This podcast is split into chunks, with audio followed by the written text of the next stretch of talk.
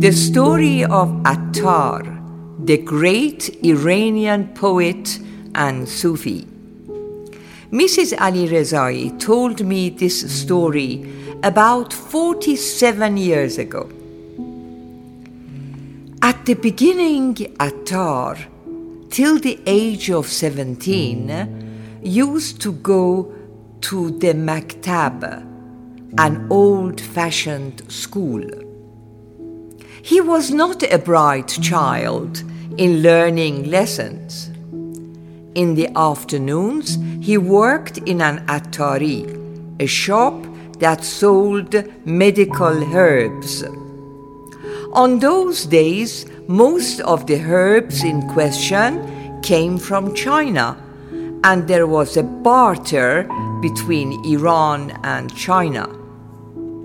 One day, when Attar was in the shop, piling up the boxes, and was standing on a ladder, he felt sorry for himself.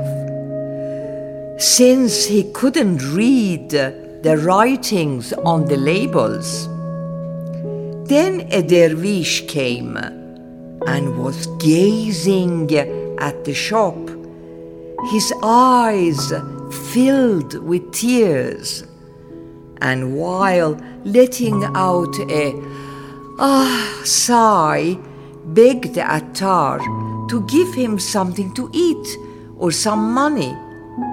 But Attar asked him what he was staring at, and he should go his way and get lost.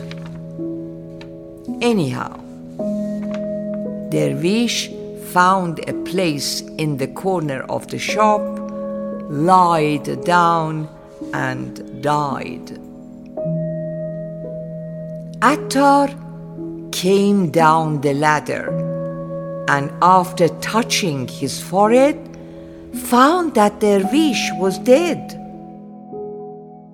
He felt very desperate and troubled. Since he had caused the Dervish's death, he went home, collected some clothes, and left his village. He felt lost and bewildered. After two days dieting and walking, he reached a spring and stopped to eat something.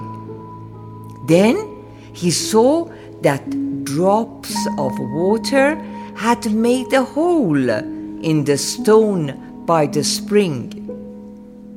He wondered why his brain had been inactive in absorbing the lessons.